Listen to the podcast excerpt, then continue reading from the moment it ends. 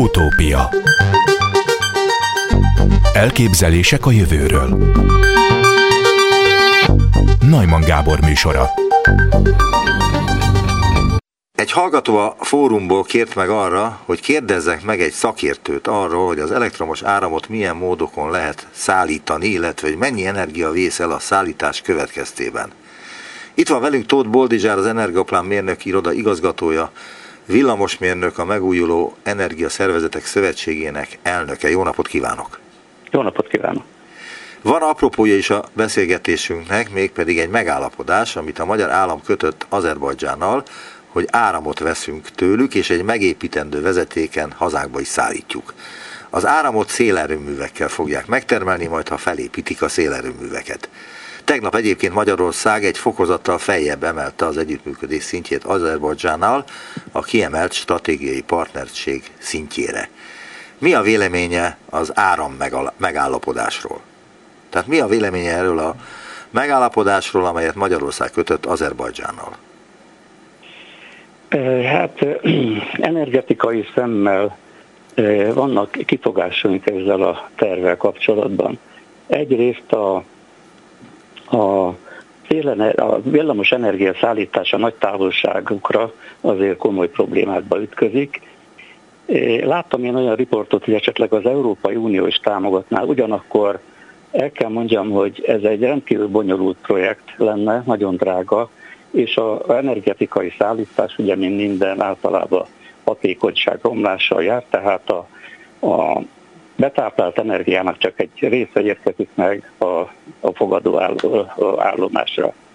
Na most ez több ezer, nem tudom pontosan mennyi, legalább 2000 kilométerről van szó.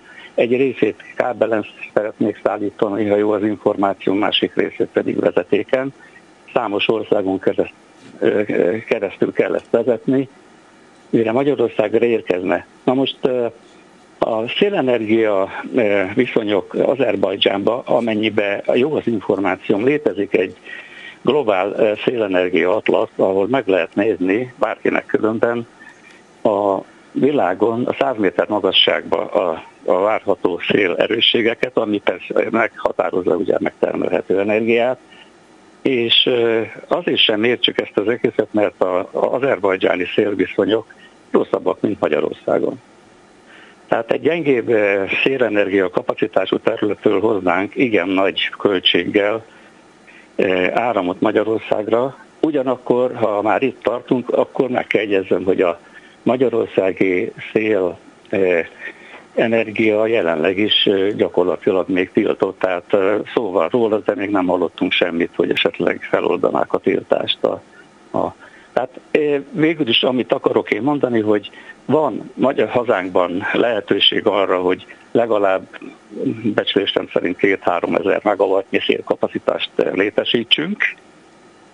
Ennek nem szabad elvetni azt az aspektusát sem, gazdaságira gondolok, hogy a felhasznált energiát, ha mondjuk itt állítjuk elő, annak az ára itteni megtermelőkhöz kerül, Egyébként hát az azerbajdzsáni viszonyban viszont egy azerbajdzsáni szélprojekt tulajdonosaihoz került. Tehát a hát felhasznált energiát, ahogy visszaforgatnánk, ugye ez a hit hasznosul, akkor nyilvánvaló az országon belül további hasznosításra, nem pedig ahogy a, a terv szerint van. Ön azt mondta, hogy kábelen és vezetéken. Mi a különbség, hogy kábelen vagy vezetéken szállítják az áramot? Hát a a, a vezetéken történő szállítás minden esetben lényegesen olcsóbb, a kábel az pedig nagyon-nagyon drága. Fizikai valóságában gondoljunk bele, egy ilyen kábel az legalább 15 cm átmérőjű, annak aztán minden a súlya, annak a szerelhetősége, tehát egy nagyon bonyolult szerkezet, e, a, a, és ilyen ennél nagyobb távolságokra vezetjük ezt az áramot, annál magasabb feszültségen kell ezt továbbítani. Ez a villamos áramnak egyik előzetessége, hogy minél magasabb feszültség szinten szállítjuk, annál kisebb a veszteség a, a, hálózat, a hálózaton. Ezt a világon közben számos helyen használják. Most például nem tudom, hogy hallották-e a hallgatók, hogy Ausztráliának a, az észak-nyugati felében építenek egy monumentális szélerőműparkot, vagy bocsánat, naperőműparkot, és annak az áramát ilyen kábelen vezetik az óceánon, tengeren keresztül Malajziába és Szingapurba. De ott ugye ez adódik az a az a szükség, hogy ott a kis terület miatt nem tudnak megfelelő zöld energiát termelni, ezért Ausztriából viszik, és hát nyilvánvalóan bekalkulálják a a kábelemnek szállító rendszeren keresztüli veszteséget. Mennyi energia vészel a szállítás következtében? Akár kábelen, akár vezetéken szállítják. Tehát, hogy vegyük azt, hogy száz jön el Azerbajdzsánból, majd Magyarországra valamikor. Mennyi jut el Magyarországra a legoptimálisabb körülmények között? Hát ugye nyilvánvaló tudni kéne a feszültségszintet, amit használnak, és a felhasznált kábeleket, hálózatoknak a, a fajtáját. Ezt így nem lehet megmondani, de biztos, hogy nem egy jó veszteség. Ez mit jelent, hogy 20 10 30 Tehát, hogy nagyságrendileg körülbelülre mennyi a veszteség általában? Hát 10-20-szor, ilyen távolságon minimum számolni kell. Mit gondol, mennyi idő alatt lesz áram egy ilyen megállapodásból? Mert úgy tudni, hogy Azerbajdzsánnal aláírtuk ezt a szerződést, de Azerbajdzsánban még nincsenek meg ezek a szélerőművek, még most fogják csak építeni, és az a vezeték sincs meg, ami Magyarországra küldenék az áramot. Hát igen, egy adott államtól függ, hogy a, mondjuk egy szélerőmű projekt a kezdetektől a tényleges megvalósításig mennyi. Nálunk ez, ez legalább két-három év, vagy volt négy-öt év is. Ugyanakkor a, hozzáadódik, hogyha mondjuk párhuzam is csinálják a távvezeték tervezését és engedélyezését, építését, ez szerintem 5-6-7 évben belül biztos, hogy nem valósítható meg. Milyen módokon lehet egyébként manapság még szállítani az áramot? Tehát kábelen vagy vezetéken más mód nincs? Van, van, és ez a, a, legújabb ö, ö, technikai vívmány, ami hát régóta ismert technológia tulajdonképpen, ez pedig az elektrovízis, és ez az utóbbi időben hatalmas lendületet vett. Éppen a most olvastam egy Európai Uniós hidrogén stratégiai anyagot, amiben 2030-ig legalább 40 gigawatt szélerőmű kapacitást, tehát 40 ezer megawatt, ami hatalmas, akkor terveznek beállítani arra a célra, hogy legalább 10 millió tonna zöld hidrogént állítsanak vele elő. A zöld hidrogén arra vonatkozik, hogy zöld energiával van elállítva. Tudni kell, hogy az elektrolízis ami vízbontást jelent. Ha, egy, a, ha bevezetünk bizonyos feltételek között vízbe elektromos áramot, akkor a hidrogén és oxigén keretkezik. Ez a hidrogén, ha zöld energiából van, tehát például szénenergiából, akkor nevezzük zöld hidrogénnek, és ez a hidrogén, hogyha ez, ez nagyon jól szállítható, egyrészt gázformában, csővezetéken, másrészt pedig, ha besűrítik, akkor pedig folyékonyá válik, és akkor ezt lehet hasznosítani akár például gépkocsikban is. És a, a legújabb években kialakult energiastratégia szerint hidrogén alapú társadalmak lesz a jövő bázisa, tehát az, az lesz a meghatározó a hidrogén minden energia rendszernek, ez lesz az alapja. Na most, tehát hogy amiről beszélünk, hogy például akárhol előállítunk hidrogént, azt el tudjuk vinni bárhova, vezetéken vagy megfelelő szállítóeszközzel, és ebből az, e- a hidrogénből úgynevezett üzemanyagcellával lehet például e, villamos energiát előállítani. Ez az elektrolízisnak a fordított folyamata, tehát hogyha a hidrogént bevezetek ebbe a úgynevezett üzemanyagcellába, és a levegő oxigénjét hozzáadom, akkor villamos energiát nyerek a, a kimenetem, és ezt lehet... A Mennyi energia vészel, tehát hogy azért ennek is van, feltételezem, energiaköltsége, tehát mennyi nyilván, energia nyilván. vészel oda-vissza váltásban, az hidrogén váltásában? Jó a kérdés, minden energetikai átalakítás hatások romlással jár.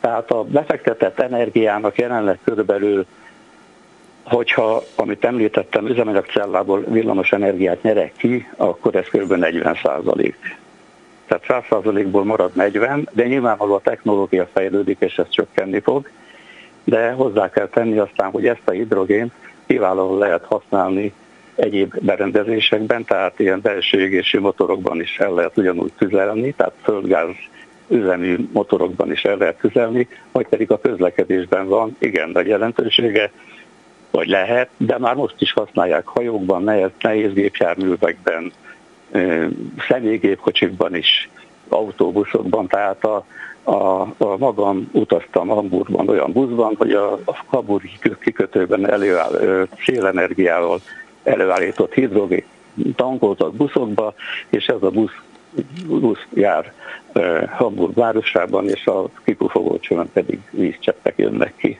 Tehát teljes a zöld kör, de, de működik például Észak-Németországban számos vonat is már hidrogénben. Mi magyarok hol tartunk ebben? Tehát, hogy a magán gépkocsi parkban hány olyan kocsi van, amelyik hidrogénnel működik, illetve a buszoknál, vagy esetleg a vonatoknál, én nem tudom még, hogy hol lehet. Jelenleg ez még nagyon kezdeti fázisban van. Annyit tudok, hogy hogy alakult kb. egy évvel ezelőtt egy erekt hidrogén technológiai szövetség Magyarországon, ami tapasztalatom szerint elég aktív, tehát végül is ők ezt, ütik ezt a vasat, és hát remélem, hogy el fog indulni ez a technológia hogy komoly elterjedésnek. De ennek aztán az lenne a feltétele, hogy zöld energia kell, villamos energia kell mennél többen, mint lehet csinálni. És ezért lenne fontos, hogy például a szélerőműveket engedjék, mert a sok villamos energia fajlagosan egy adott helyről csak a szélerőműből tud le, kinyerhető. Az akkumulátorok, mert most e körül van hatalmas botrány Magyarországon, az akkumulátor gyárak építése körül, most éppen a Debreceni akkumulátorgyár Igen. körül van a legnagyobb felháborodás. Ezek a konkurenciái, mármint az akkumulátorok a hidrogén alapú üzemeltetésnek? Hát én nem mondanám, hogy konkurenciái. Egy biztos, hogy mind a kettő komoly perspektíva előtt áll. A, egyelőre, ahogy én lát, látom a, a, a, azt a, a Nyugat-Európában, a Gyussában, ahol már nagyobb mértékben használják mondjuk mind a kettőt, ott a nehéz gépjárművekben használják a hidrogént, és kisebbekben az akkumulátort. Egy biztos, hogy a, a, a fejlődési fázis most ott tart, hogy mind a kettő megy, ugye mind a kettőnek kellnek töltőállomások, mind a kettő meg ki kell építeni a háttériparát. Nem lehet tudni, hogy a jövő mit fog hozni, hogy valójában melyik, én azt mondom, hogy valahogy párhuzamosan lesznek, de mindenképpen a hidrogén az egy igen jelentős szerepet fog játszani. Az akkumulátoroknál ez a, ez a jelenlegi nagy probléma biztos, hogy a gyártás folyamán egy komoly környezetvédelmi mm, előírásokat kéne, vagy, vagy, vagy kell betartani, mert nem véletlen ez a nagy tiltakozás. Hát, tehát azt akarom csak mondani, hogy nem lehet még megmondani, hogy mondjuk 10 év múlva, vagy 20 év múlva hol fog tartani ez a két technológia. Én szerintem mind a kettő létezni fog, hogy milyen mértékben ez a jövő kérdése.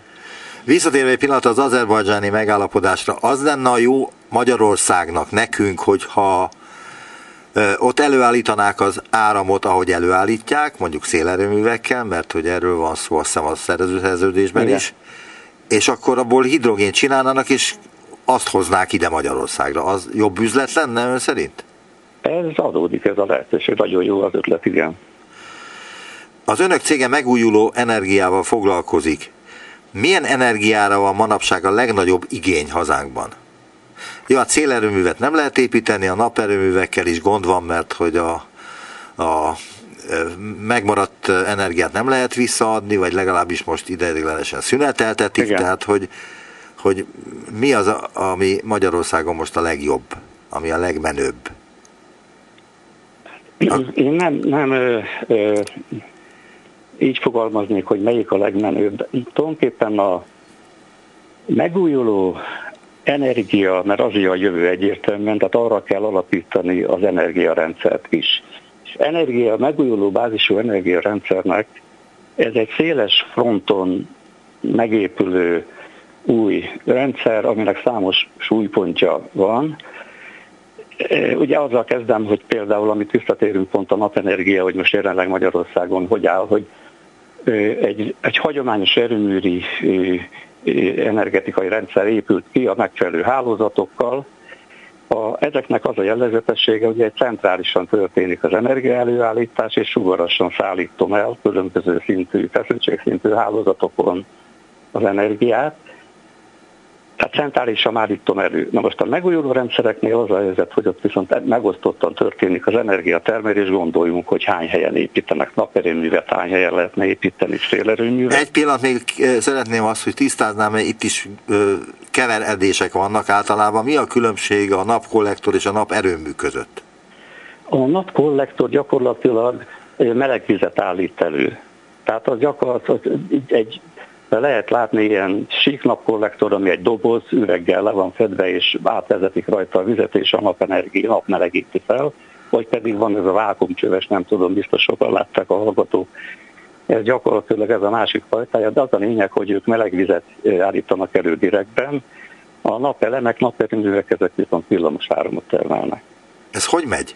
El lehet röviden mondani, hogy ez hogy Már képes a, a naperőmű a napfényéből elektromos áramot állítani elő? Igen, igen, gyakorlatilag hát ennek ez a lényege, hogy a napelemek azok a, a napenergiának a becsapódó fotonjai által gerjeszti ezt a, a napelemeket, és ez villamos áramot, ennek az eredményeként villamos áram termelődik, és ez van megfelelő technológiával kivezetve és bevezetve a rendszerbe.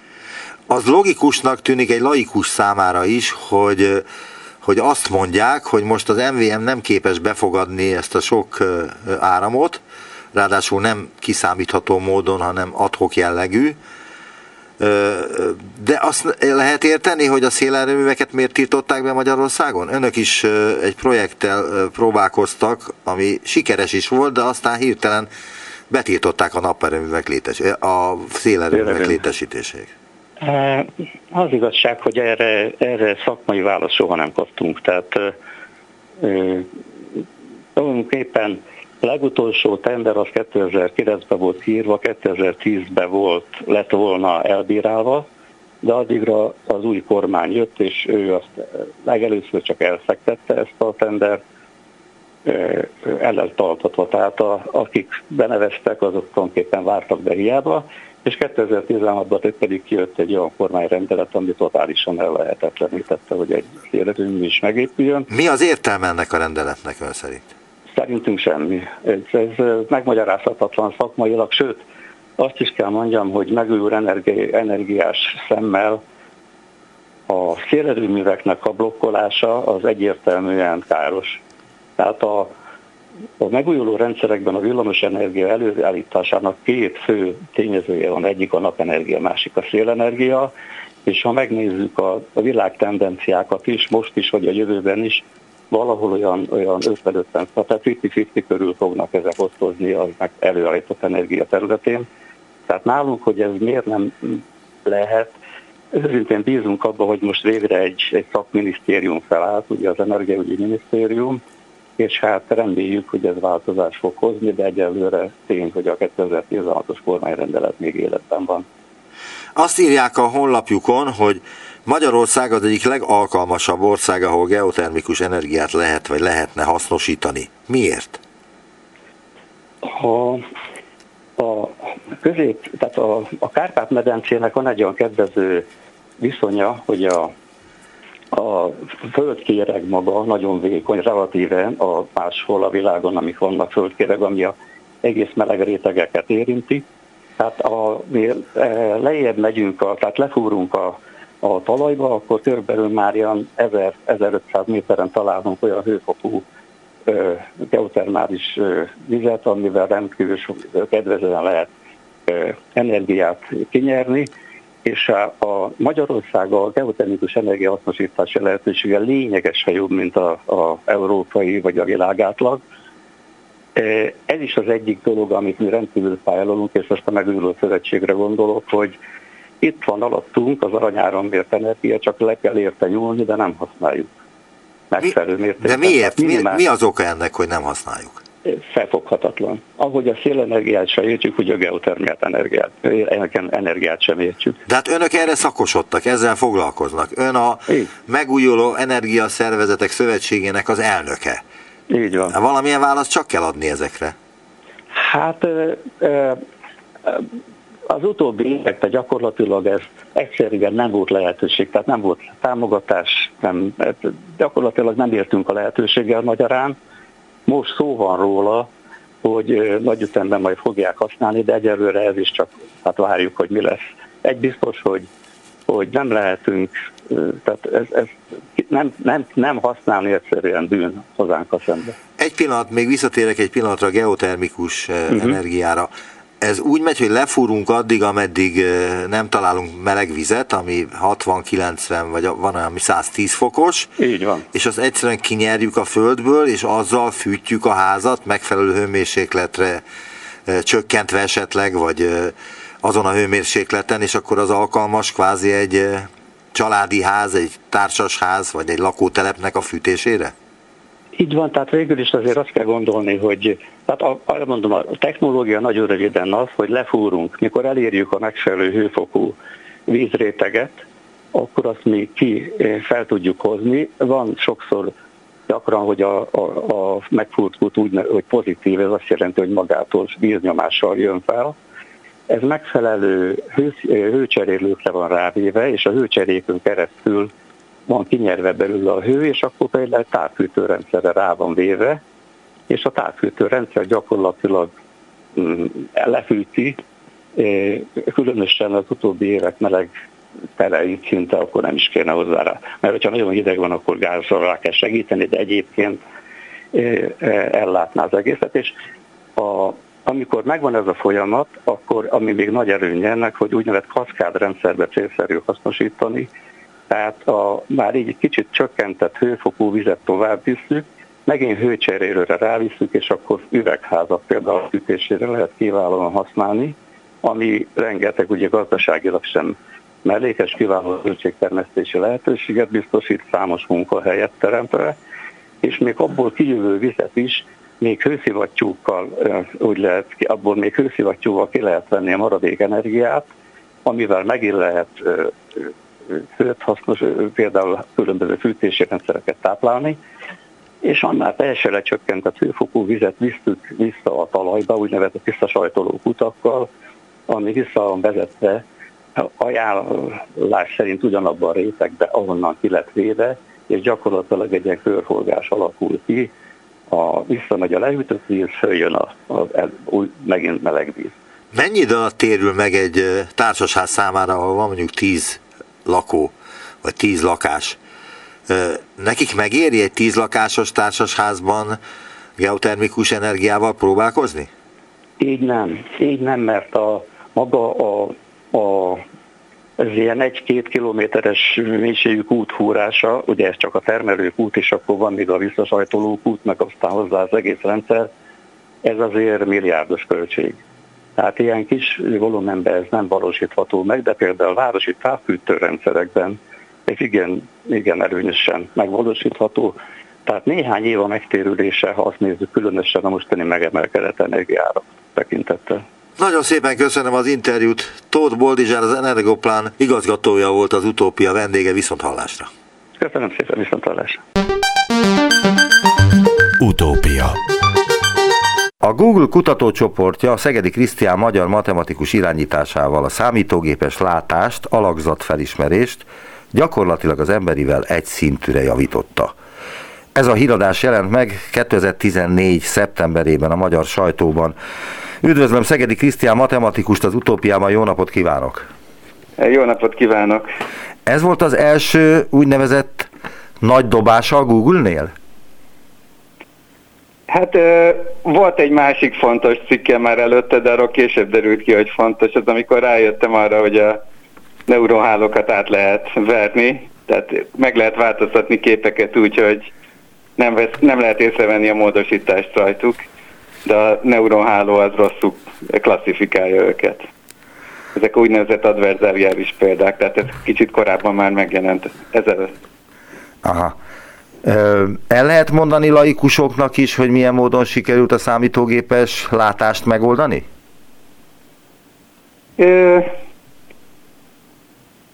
nem teljesen egyszerű elmondani teljesen laikusoknak, de a, igazából ez egy, ez egy inkrementális lépés volt, mert voltak előtte már elég jó módszerek, de ez, az, ez volt az első módszer, ami már, ami már emberi, tehát emberi képességekkel összevethető volt. És lényegében, tehát a, a trükk az az volt, hogy egy nagyon, nagyon mély neuronhálót tréningeztem, úgyhogy különböző fajta különböző fajta rétegek voltak benne párhuzamosan, míg az összes korábbi hálózat az sokkal, de sokkal kevésbé volt mély hálózat, és, és senki se használta ezt, hogy paralel különböző fajta léjerek dolgoztak benne. Tehát ez egy komplikáltabb neuronháló architektúra volt, ami egy ami bizonyos ilyen hagyományosabb gépilátási intuíciókra hagyatkozott az, hogy különböző fajta skálákon nézi a hálózat ugyanazt az adatot. És ez a technológia, ez milyen képességekkel ruházza fel a számítógépet, a mesterséges intelligenciát, hogy miket képes felismerni a Google-nak ez a programja? Emberi arcokat, alakokat, tárgyakat, miket? Igen, tehát ez egy érdekes dolog, hogy mindenfajta gépilátási dologra jó, tehát emberi arctól kezdve, de nem ezen volt főleg tréningezve, nem olyan adathamzon állatokat, állatok voltak főleg, de tárgyakat is meg tud autókat, gyalogosokat fel tud fedezni a képen, tehát jó a önjáró autóhoz, gyakorlatilag minden, de még érdekesebb az, hogy például olyanokat is meg tud oldani, mi nem hagyományos géspilátás, tehát például csináltak vele olyan, hogy a DNS-ek összeragasztása, ami egy nagyon nehéz feladat volt, és, és azt, is, azt is lehet ugyanezzel a hálózattal megoldani. Vagy volt olyan is, hogy, hogy, hogy malware detection, tehát az az, hogy, hogy, hogy felfedez vírusokat bizonyos fajta adatokból, tehát számítógép vírusokat tehát egész meglepő módon alkalmazták, amikre nem is számítottam. Tehát voltak éppen ez nem csak arra, hogy felismerjen arcokat, hanem ezer mindenre jó, mire nem jó egyébként az a kérdésem, mert úgy tűnik, hogy szinte mindenre jó ez a program. Nem, nem, tehát algoritmik, nem tud például algoritmusokat létrehozni. Tehát ez csak, fel, ez csak olyan mintázatokat tud létre felismerni, amik, amik, amikhez nem kell iszonyatosan sok processzálás. De az, az amikor már már húzamosabb ideig kell gondolkozni egy problémán, tehát például kitalálni egy új algoritmust, vagy egy új ötletet, vagy valami elgondolást, arra nem képes. Aha. Tehát csak olyasmire képes, amit meg lehet oldani mondjuk a másodpercek töredéke alatt. Nem tudom, hogy tudja a következőt, amit most fel fogok olvasni önnek, de érdekes. A Szemelvesz Egyetemen a mesterséges intelligencia szerepe az orvostudományban című kurzusnak a 2018-19-es tanévben az írásbeli vizsgályi kérdése a következő volt. 2014-ben Szegedi Krisztián a Google C Kaliforniában dolgozó mérnöke megalkotta az Inception hálózatot, ami forradalmasította a számítógépes látást, a képek felismerését. Mi volt a fő újdonság, amit ez a hálózat hozott? A válasz, nem öntől kérem, mert hát ön találta ezt föl, hanem hát a hallgatók a következőt válaszolták, amit elfogadtak, sok konvolúciós réteget fűzött egymás mögé, így kevesebb paraméterrel sokkal jobb eredményt ért el. A hallgatók 100%-a adott helyes választ. Ehhez mit szól? Meg vagyok lepődve igazából, nem gondoltam, hogy ezt tudják az emberek. De hogy ön az orvosta hallgatók körében is már ilyen népszerű lett, hogy az ön tudományos munkájából tesznek fel kérdéseket a hallgatóknak. Igen, ezzel mondjuk önmagában még nem vagyok meglepve, mert például az adverzáriális példák, meg a patch normalization vannak más módszereim, amik elég népszerűek, és, és azok már azok is viszonylag standard dolgok tehát ezek ilyen alapcikkek gyakorlatilag a témakörben.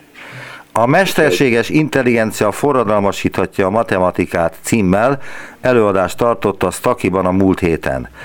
Az előadás ismertetéből tennék fel néhány kérdést. Az elmúlt években a mélytanulást sikerrel alkalmazták matematikai bizonyításokra. Ha kérdezem meg, hogy mi az a mélytanulás? Tehát a mélytanulás az ez a fogalom, hogy egy neuronhálót tréningezünk, ami sok rétegből áll, vagy legalább kettőből, de minimum kettő rétegből, és ez általában az, hogy egy stohasztikus gradiens eljárással tréningezik, tehát ez egy ilyen matematikai optimalizációs eljárás. És tehát ez, ez, ennek a technikai dolognak lényegében a, a rövid neve, de, de nincs egy teljesen egységes fogalom, tehát hogy pontosan mit ez a két közös dolog, ami általában kell, hogy valamit mély tanulásnak hívjanak. De az embernél nincs ilyen mély tanulás, ez csak a számítógépekre vonatkozik, ugye? Igen, ez egy számítógépes fogalom, tehát ezt nem tudjuk, hogy az emberi agy pontosan hogy működik, de vannak elméletek, ami szerint az emberi agy is igen ezek alapján, a elvek alapján működik, tehát sok szempontból ezek a mély tanulási rendszerek, ezek jól modellezik az emberi intuíciót. De ezt még nem lehet, mert az emberi agy annyira komplikált, hogy nehéz pontosan meghatározni, viszont voltak rá tudományos eredmények, hogy modellezték mély tanulással azt, hogy az emberi agy például, hogy mit lát, hogyha bizonyos az agy, agy mintázatából, tehát hogy, hogy, hogy megnézték, hogy hogy sülnek el a neuronok, és abból próbálták visszakövetkeztetni, hogy mit látott az ember, és érdekes módon nagyon precízen meg lehet mondani. Tehát az ember is hasonló módon működik valószínűleg, legalábbis bizonyos szempontból. De azt lehet tudni, hogy az emberi agy hogyan dolgozza fel a képeket, amit a szemből kap? Igen, tehát ez egy nagyon sokat tanulmányozott témakör, sok mindent lehet tudni, bizonyos dolgokat nem lehet tudni, de hasonló dolgokat alkalmaz, mint ezek a mélytanulási állatok. Tehát lényegében a mélytanulás az emberi agy egy, egyfajta nagyon lebutított absztrakt formája, de mégis működik, mert már ez úgy látszik elég ahhoz, hogy hogy, hogy, hogy a emberi agynak rengeteg képességét tudja e, modellezni. Az előadásból kérdezek továbbra is. Ma már képesek vagyunk neurális hálózatok segítségével finomabb bizonyítási lépéseket, releváns premisszákat, sőt hasznos sejtéseket is megjósolni. Mit jelent, hogy képes vagyunk a neurális hálózatok segítségével hasznos sejtéseket megjósolni? Az Lényegében azt, hogy kitalál a, kitalál a számítógép új állításokat, amik, amiknek van esélye, hogy igazak legyenek. Tehát a korábbi a bizonyítás automatizálási módszerek azok csak arra voltak képesek, hogy, hogy amit a ember kitalált, azt megpróbálták bebizonyítani, és néha sikerült. A mostani ezek a újabb módszerekkel pedig lehet generálni rengeteg új állítást, amik úgy, mint ahogy az ember működik. Tehát az ember is, egy emberi matematikus is sokszor avval, de sokkal nehezebb kitalálni, hogy mi lehet egy érdekes állítás, mint hogy bebizonyítani az érdekes állítást. És erre most már a gépek is lassan képesek, legalábbis bizonyos korlátozott mértékben egyelőre. Hol van a határvonal a mesterséges intelligencia és a szimpla robot vagy számítógép között? Szerintem abban különbözik, hogy a számítógép az azt csinálja egészen pontosan mechanisztikusan, amit beleprogramoztak, a mesterséges intelligencia pedig képes új szabályokat felismerni, kitalálni új koncepciókat és eljutni nagyon magas szintre, anélkül, hogy ez egy program az pontosan megmondaná neki, hogy hogyan kell csinálni lépésről lépésre. Például a, sakk, a sakkot úgy oldotta meg a legújabb mesterséges intelligencia, hogy ugyanaz az algoritmus meg tudott oldani sok játékot, ami egy viszonylag egyszerű algoritmus, és pár nap tréningezéssel jobb szintre eljutott, mint a legkorábbi legjobb program, amit évekig fejlesztettek, vagy évtizedekig. Sőt, hát azt hallottam, hogy ez a bizonyos számítógép, ez leült gózni a világ legjobb Igen. gójátékosával, úgyhogy nem ismertették vele a gójátéknak a szabályait. ne, nem, nem teljesen így van, de... Nem így volt? Tehát az volt, hogy igen, tehát van, van igazság benne, mert úgy tréningezték, hogy, hogy, hogy hogy tehát a, a maga algoritmus nem tudta a góljáték szabályait, de be kellett előtte tréningezni, hogy játszon önmagával rengeteg góljátékot, ami meg volt szorítva a góljáték szabályai szerint. Tehát de a tréningezésben az, az egy tréningezés, tehát lényegében csak annyit mondtak neki, hogy most játszom magával ezek szerint a szabályok szerint, és akkor játszott napokig, és eljutott arra a szintre, ami, ami, ami lényegesen jobb lett, mint a legjobb góljátékos. Tehát önmagától felfedezte a gól összes szabályát, amit évszázadokon keresztül fejlesztettek az emberek. Ez a legnagyobb siker a mesterséges intelligenciában? Ez nem a legpraktikusabb dolog, de rengeteg praktikus haszna, ami, ami, ami sokkal fontosabb. Tehát például a Google használ mesterséges intelligenciát a, az adat, tehát ezek a data centereknek az optimalizációjára, és akkor ezzel el lehet azt érni, hogy sokkal kevesebb áramot fogyasztanak. Ezzel rengeteg pénzt lehet sporolni, és rengeteg energiát, meg széndiokszidot is meg lehet sporolni ezzel. Vagy, eh, tehát a képfelismerésnek van haszna például önjáró autókhoz. Tehát van egy csomó gyakorlati haszna, ami tovább megy, mint ezek a játékoknak a megoldása. Az előbb azt kérdeztem, hogy hol van a határvonal a mesterséges intelligencia és a szimpla robot között, de hol van a határvonal a mesterséges intelligencia és az emberi intelligencia között?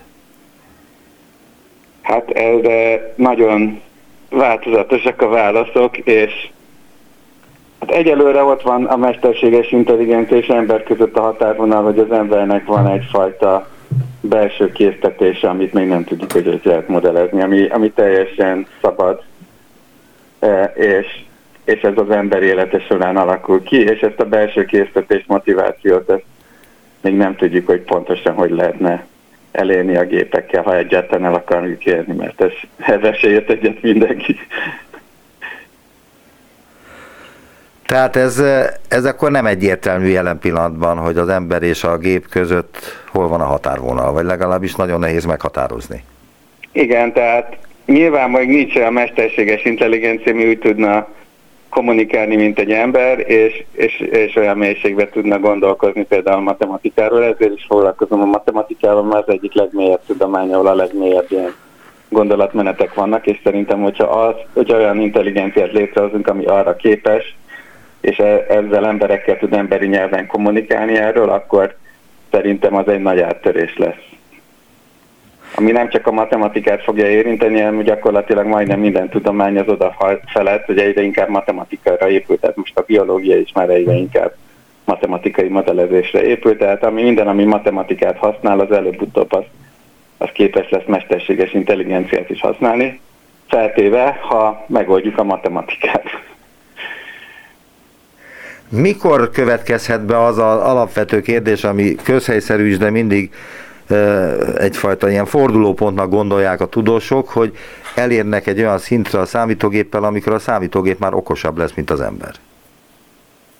Hát én minden, ez is olyan dolog, amit vitatnak én, mert sokan azt mondják, hogy a mostani mesterséges intelligenciák nem okosabbak, mint az ember. Én azt mondom, hogy nagyon sok szempontból okosabbak. Tehát például jobban sakkoznak, jobban góznak, jobban csinálnak egy csomó mindent, amiben, amiben, a, amiben nem értenek egyet az emberek, hogy milyen általánosság, mert ezek a rendszerek mind spe, speciális célú rendszerek, tehát azt mondják, hogy addig nem, nem vagyunk elégedettek, amíg nem hoztunk létre olyat, ami akármit meg tud csinálni, mint ember, és ugyanaz az algoritmus. És ebbe még, még egyelőre nem vagyunk teljesen ott, de én úgy érzem, hogy a mostani módszerek már nagyon közel visznek ehhez. Tehát én optimista vagyok, de nagyon sokan nem értenek ezzel egyet. Van, aki azt mondja, hogy ha ez bekövetkezik, akkor eljön a világ vége. Eljön mi? A világ vége.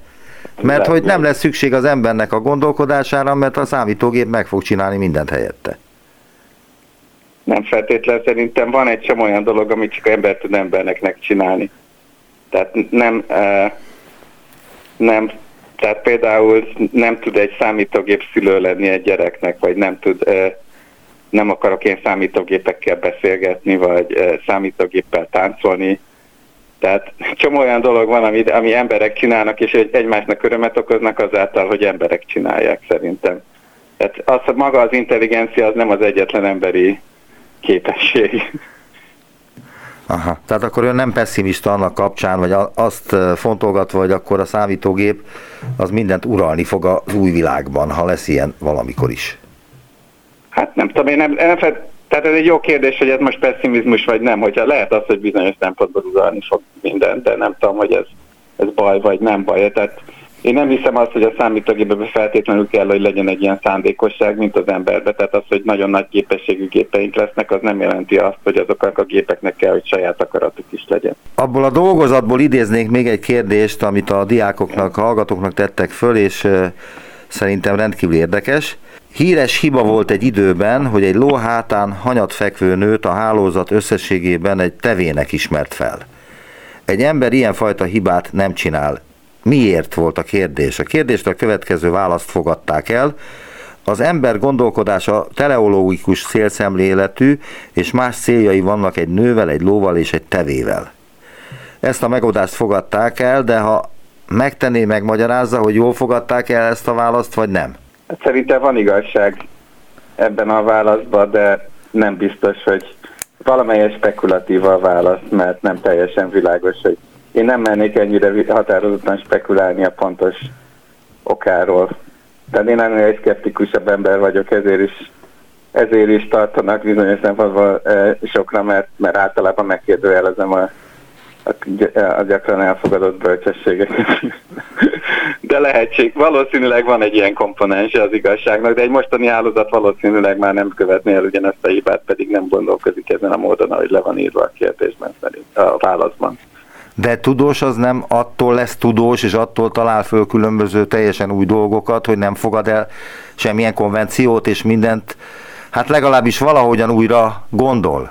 Nem, de szerintem, vagyis hogy igen, tehát ezt mondom én is, tehát szerintem ez egy fontos, én ennek örülök, hogy én ilyen vagyok, de az nem igaz, hogy nem fogadok el semmi konvenciót. Azt mondom, hogy állandóan megkérdőjelezek valamilyen konvenciót, de nem lehet egyszerre mindent megkérdőjelezni. Meg kell ember néha ki, ki, ki, kiválaszt valamit, amit megkérdőjelez, és a többit meg addig ezért elfogadja, mert különben nehéz, nehéz egész világot egyszerre megváltoztatni. Mit jelent, bocsánat, lehet. Mit jelent a mini batching a hálózat tanítása során? Szintén az egyetemi dolgozatban volt ez a kérdés, de én azért teszem fel, mert nem tudom, mit jelent ez a mini batching. Ez azt jelenti, hogy egyszerre több példát mutatnak a hálózatnak, és akkor ez redukálja a úgynevezett varianciát. A, a, tehát ha egyszerre több példát lát, akkor nem lesz az, hogy hirtelen a hálózat az, az, az hirtelen sokkal jobban fogja felismerni az autókat, de a kutyákon rosszabbul teljesít mondjuk, mert, mert látott egy darab autót, és akkor azon hirtelen megváltozik, és akkor minden kutyát autónak gondol. Hát ezért azt csinálják a hálózatban, hogy mutatnak egy csomó különböző fajta példát, hogy ne, ne, nem, ne menjen el túlságosan valamelyik irányba. És végül van egy utolsó kérdésem is, mit jelent a szingularitás a mesterséges intelligencia kontextusában?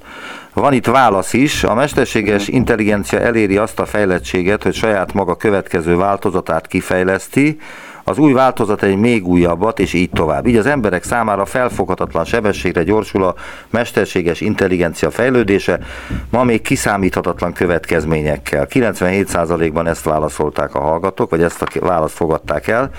Ön mit szól ehhez? Mit jelent a szingularitás a mesterséges intelligencia kontextusában?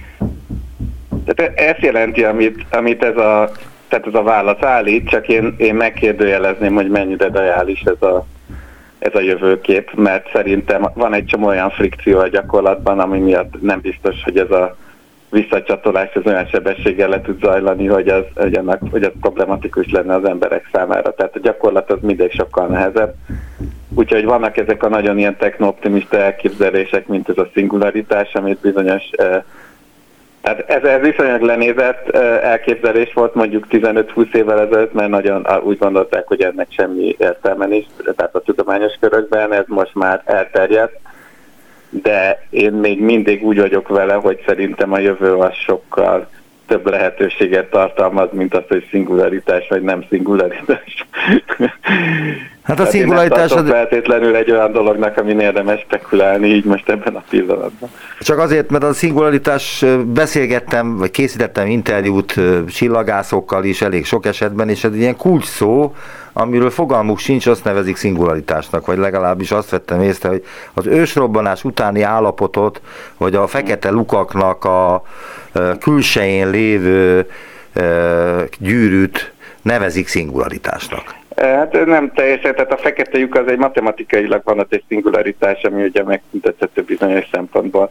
Tehát a, a, izé, a ősrobbanás is elvileg szingularitás volt, de Hawking meg rájött arra, hogy meg lehet szüntetni azt a szingularitást. Tehát a fizika nem szereti a tényleges matematikai jellegű szingularitásokat. Matematikában azt jelenti a szingularitás például, mint amikor nullával osztunk, és akkor létrejön értelmezhetetlen pont és ez, ez igazából fizikában nem nagyon fordul elő, ezért nem is hiszem, hogy a fekete lyuk se rájöttek arra, hogy meg lehet szüntetni.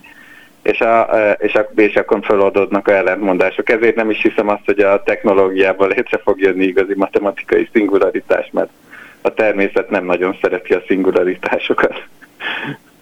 Hogyan lehetne definiálni azt a szót, hogy szingularitás? Mit jelent? Mert hogy nem nagyon tudnak erre más szót, mint önmagát, a szingularitást.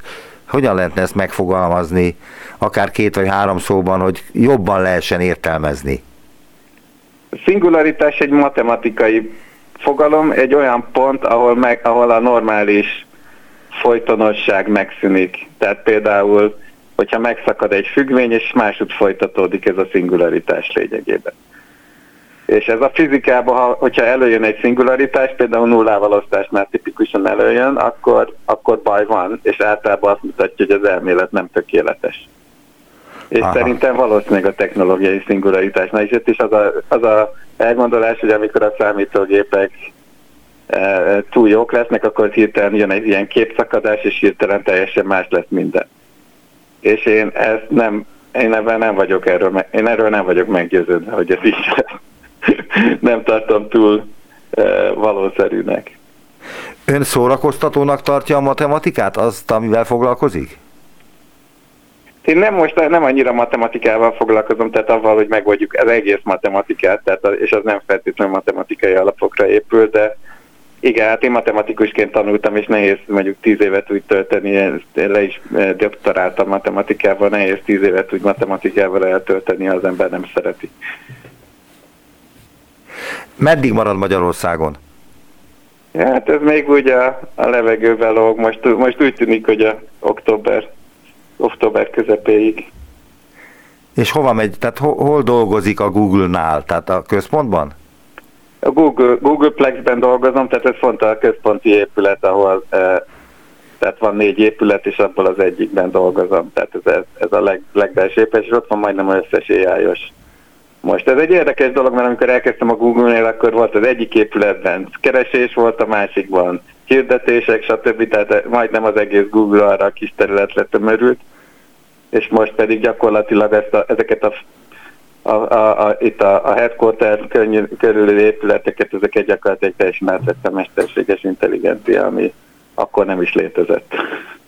Visszatérve egy pillanatra az arcfelismerésre, a kollégám mondta, hogy a Google-nál van állatfelismerő program és mm. hogy ráment erre, letöltötte, és a kutyáját fotózta le, és azt tette be, és az első két, vagy első három variációban különböző kutyákat dobott ki a Google, uh-huh. mert hogy különböző képekkel válaszol ezekre a kérdésekre, ja. majd jött a mókus. Tehát végül is mókusnak is felismerte ezt a kutyát. Ez hiba, vagy ez szabad a mesterséges intelligencia felismerő rendszernek? Attól függ, hogy milyen tehát ez, ez nyilván a egyéni eset válogatja, de az tény, hogy mondjuk ezek a rendszerek, ezek a, a, leg, a legfelső találatok optimalizálására vannak vona, e, optimalizálva, és nem annyira jók a későbbi találatokba, tehát valószínűleg hasonló kutyákat kellett volna inkább feldobni. A másik dolog pedig az, hogy, hogy optimalizálnak arra is, hogy minél változatosabb eredményeket produkáljon a rendszer, mert hogyha mondjuk elkövet egy hibát a felső találatokban, akkor nem akarják azt, hogy ugyanazt a hibát ismételgesse. Tehát bizonyos szempontból hiba, bizonyos szempontból meg nem. Tehát ez, ez igazából meg, emberi megítélés kérdése szerintem. Nagyon szépen köszönöm az interjút. Szegedi Krisztián volt az utópiában. Viszont hallásra minden jót önnek. Köszönöm szépen.